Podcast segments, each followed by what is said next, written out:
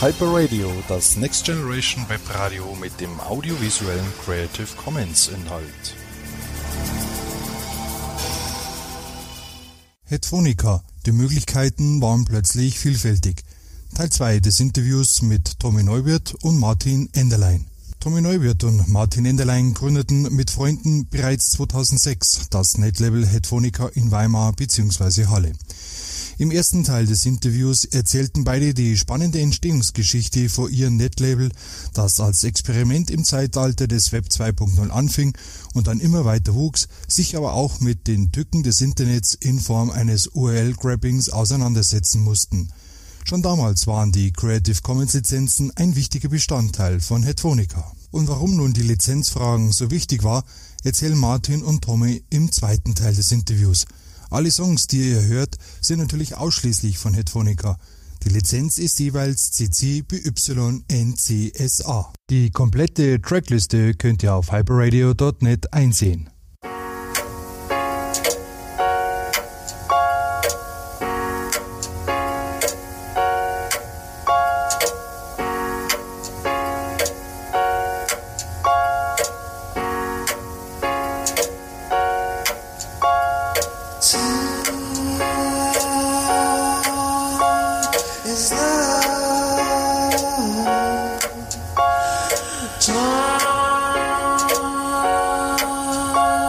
Habt ihr eure Releases ausschließlich unter Creative Commons Lizenzen veröffentlicht und warum speziell in der Ausprägung Attribution, Non-Commercial, Share-alike? Wolltet ihr damit vielleicht ein Statement setzen? Uiuiuiui, Klaus, das ist eine politische Frage. Darauf muss man politisch antworten. Es tut mir leid, wenn ich jetzt hier eine Rede halte. Ich habe mir extra vorgenommen, zu der Frage nicht so viel zu sagen, wie nötig wäre.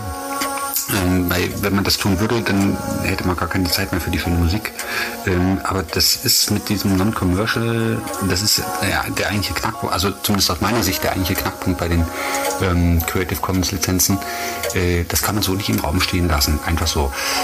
Das war für uns damals, also ich sag mal so, im Endeffekt die meisten Leute, die die Creative Commons Lizenzen benutzen, verstehen die gar nicht. Ja, das hängt auch damit zusammen, dass sich niemand mit solchen Fragen überhaupt nur auch auseinandersetzen möchte. So, das ist ein ungemeiner Vorteil, wenn man ein Netlabel betreiben mag, weil man den Künstlern, die sich damit nicht auseinandersetzen möchten, einfach sagen kann, hier, Non-Commercial, passiert euch nichts. So, das war auch unser Argument, das war auch unser Verständnis davon. Und ich stehe da auch dazu und ich finde es auch gut. Der Ansatz ist grundsätzlich gut, auch wenn ich das heutzutage anders sehe. Die Creative Commons Lizenzen sind ja 2002 erfunden worden sozusagen. Die gab es da, als wir angefangen haben damit, gab es die schon eine Weile.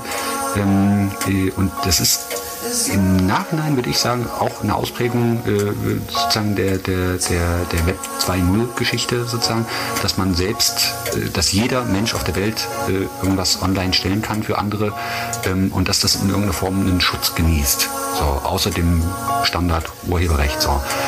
Die Möglichkeiten, die sich dadurch ergeben, sind unglaublich vielfältig und gut, aber es versteht kein Schwein.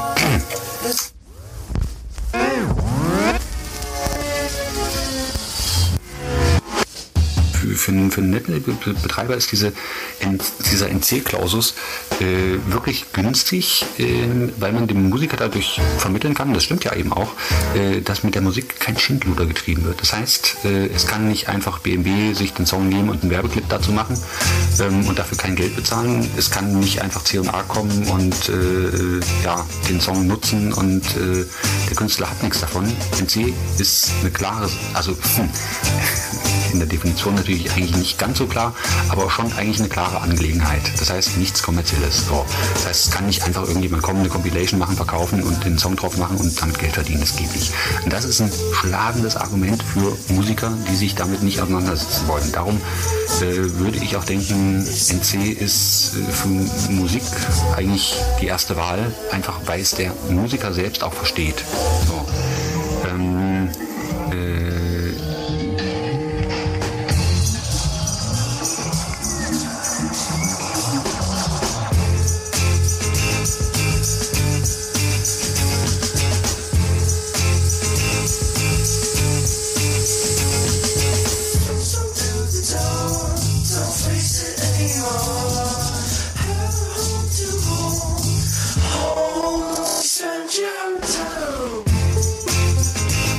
der NC-Klausus, wenn man sich das mal durchliest, beziehungsweise auch mal versteht, was das überhaupt bedeutet, ist eigentlich eine sehr pfiffige Angelegenheit auch. Der Lawrence Lessig, der sozusagen die Creative Commons Lizenzen auch mit erfunden hat, ein amerikanischer Rechtsprofessor, der hat ein schönes Buch geschrieben, das nennt sich Free Culture, kann man auch runterladen, kann man durchlesen, gibt es auf Deutsch, auch unter Creative Commons Lizenz, ist ein sehr schönes Werk und der schreibt da drin im Vorwort was sehr Interessantes und zwar von dem Unterschied zwischen der kommerziellen Kultur, die man kaufen kann, Kinofilme, Schallplatten, was auch immer, und der nicht kommerziellen Kultur. Und die nicht kommerzielle Kultur beschreibt er sozusagen als die alten Opas, die an der Straßenecke sitzen und Geschichten erzählen. So.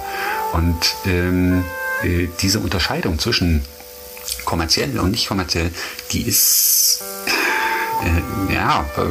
relativ wichtig. Und unsere Herangehensweise damals war tatsächlich zu sagen, wir entreißen diese Musik, diese Kunstwerke der kommerziellen Verwertungsmöglichkeit. Das heißt, wir geben die raus und jeder kann damit machen, was er will.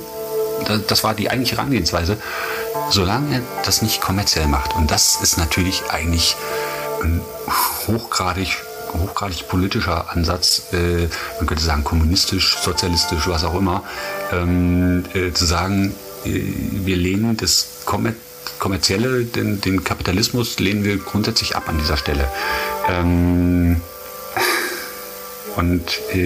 Ich sag mal so, man muss das gar nicht so politisch sehen, aber für die Künstler hat es eben, für die Musiker hat es eben tatsächlich den Vorteil, schon damals war das Urheberrecht kaputt. Das ist heute immer noch, es ist nicht besser geworden. Sie haben durch so eine Lizenz wenigstens die Garantie, dass Ihnen und Ihrem Kunstwerk nichts passiert, sozusagen, was in Richtung Ausbeutung geht. Weil das ist ja das, woran die ganzen kommerziellen Musiker im Endeffekt scheitern, wenn man sich das anguckt. In Amerika wird das Album von dem Label gekauft und der Musiker hatte daran gar keine Rechte mehr. Da gibt es im Prinzip kein Urheberrecht wie bei uns, da gibt es nur das Copyright. Und der Musiker steht dann da, hat sein Album verkauft und kann dann zusehen, was damit passiert. Und er hat keine Einflussnahmemöglichkeit mehr darauf. So. Und das ist sozusagen ein unglaublich beruhigendes Argument für die Musiker zu sehen, okay, wenn jemand damit Geld verdienen möchte, muss er mit mir Kontakt aufnehmen. So, und das ist ja eine der grundsätzlichen Möglichkeiten bei den Creative Commons Lizenzen, dass man mit dem Musiker Kontakt aufnehmen kann und sagen kann, hier, BMW, wir möchten gerne einen Werbeclip mit deinem tollen Song machen. Siehst du da nicht vielleicht Möglichkeiten? Und dann kann der Musiker sagen, klar, warum nicht? Dann hier ist der Scheck, dann unterschreibt mal schön und dann geht das klar.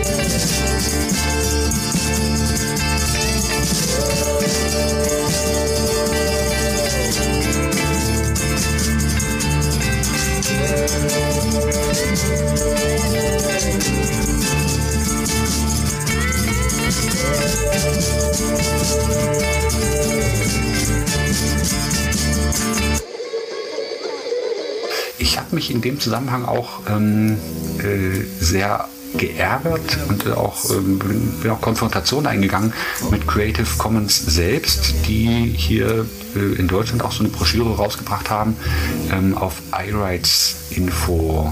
iRights ist so ein naja, wie soll man das nennen? iRights ist eine Vereinigung, auch mit Sitz in Berlin, auch mit einer direkten Nähe zu Wikipedia, aber auch mit einer Nähe zu Google, die dazu Broschüren rausgebracht haben.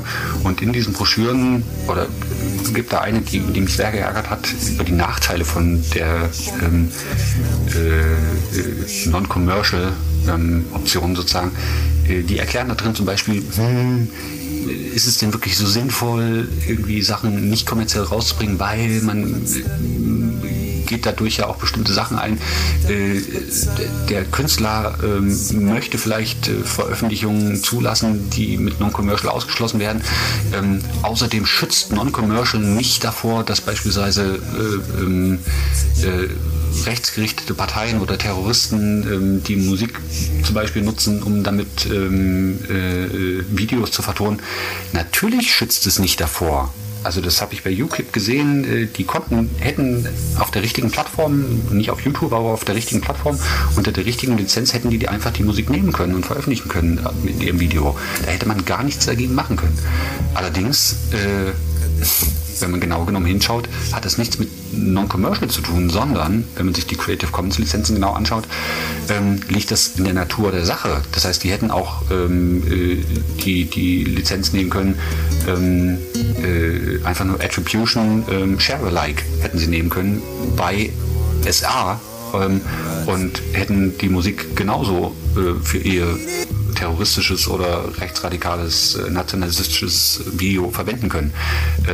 Die Argumentation von Creative Commons selbst ist, oder iRights Info, die ist sehr manipulativ und ja, also genau genommen eigentlich ein bisschen ärgerlich, sozusagen dieses Non-Commercial hinzustellen als, naja, aber es ist mit freien Lizenzen nicht vereinbar. Das stimmt, ja, das ist es nicht, aber es entzieht sozusagen die Werke, die Kunstwerke der kommerziellen Verwertungsmöglichkeit. So. Und das setzt den Künstler in die Möglichkeit, selbst darüber zu befinden, was kommerziell möglich ist und was nicht. Und das hat nichts mit Terrorismus oder nationalistischen Parteien oder sonst wem zu tun.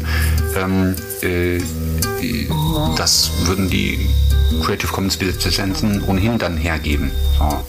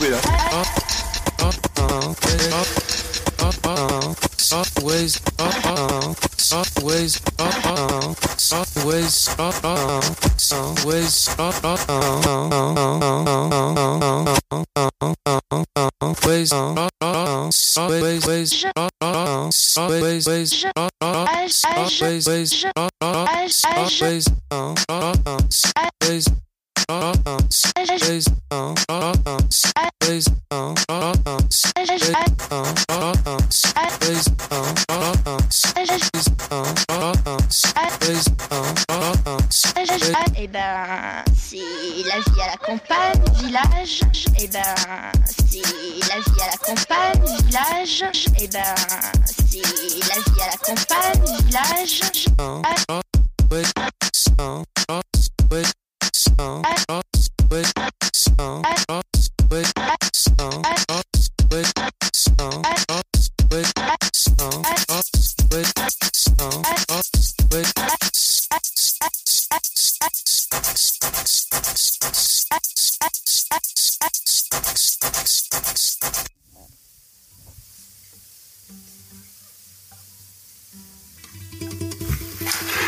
Tommy, du musst es dann mal irgendwie zurechtschneiden, weil ich das vorhin schon anders gesagt habe,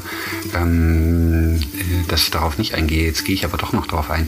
Also wenn ich sage, dass diese Creative Commons Lizenzen niemand versteht, dann meine ich vor allem auch, dass ich die selber nicht verstanden habe. Ganz, ganz offen und ehrlich.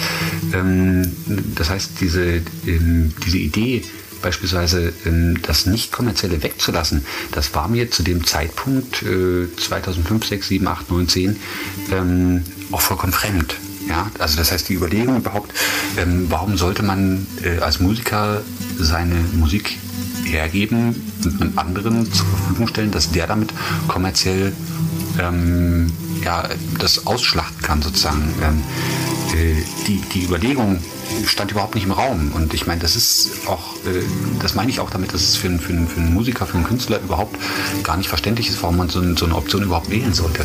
Beim längeren drüber nachdenken und längeres drüber nachdenken, jetzt 2018, 2019, das ist nur 10 Jahre her, fällt mir nun, oder ist mir mittlerweile auch aufgegangen, dass diese Variante ohne NC, das heißt einfach nur bei SA, die viel teuflischere ist. Das heißt, die viel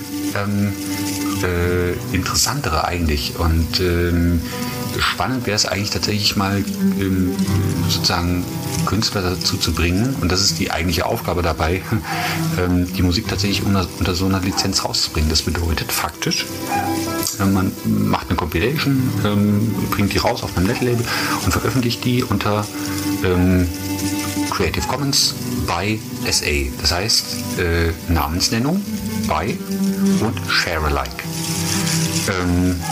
Sonst nichts weiter. So, und das bedeutet, für jeden, der das nutzen möchte, er kann das natürlich bearbeiten, er kann das in sein Video bringen, er kann das auf eine Compilation bringen, er kann die Compilation auch verkaufen, er kann ein Werbevideo machen für BMW und er kann das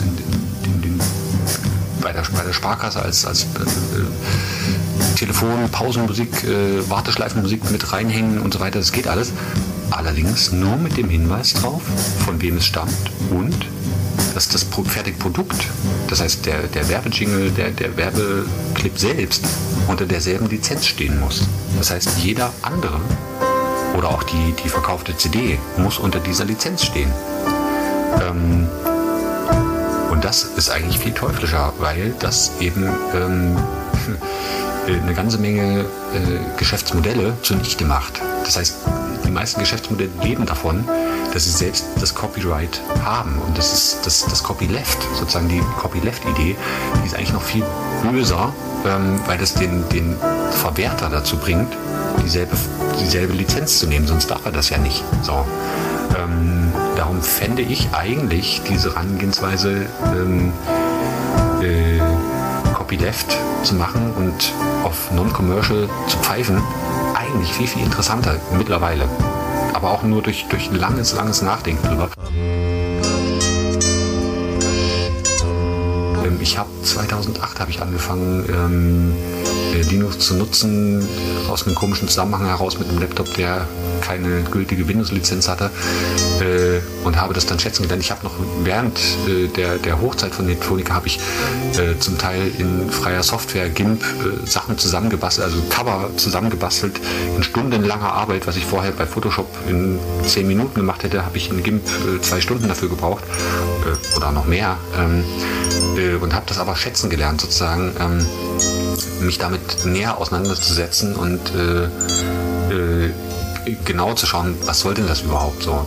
Das war für mich damals auch komplett unverständlich, sozusagen, was das soll. Also auch 2011 bei Pure Data, freie Software, was soll das? Also war mir, ich meine, unglaublich angenehm, man kann es einfach benutzen, man kann damit machen, was man möchte sozusagen. Man muss dafür vor allem in den meisten Fällen kein Geld bezahlen. Sozusagen, was das allerdings bewirkt, sozusagen, was da dann dahinter steht, was das für einen Rassenschwanz eigentlich mit sich zieht, war mir da überhaupt nicht klar. So, jetzt nach 10 Jahren denke ich mir, das ist ein echt interessantes Konzept. So, da, an der Stelle muss man ansetzen, an der Stelle muss man weitermachen. Und darum würde ich auch sagen, Non-Commercial pfeift der Hund drauf sozusagen. Das ist völlig irrelevant, solange der Rest Share-alike, vor allem Share-alike und Namensnennung, solange das im Raum steht, ja, das ist ja, der Evil Twin, der böse Zwilling eigentlich, für den kommerziellen Markt. Also in die Richtung könnte man durchaus mal weiterdenken.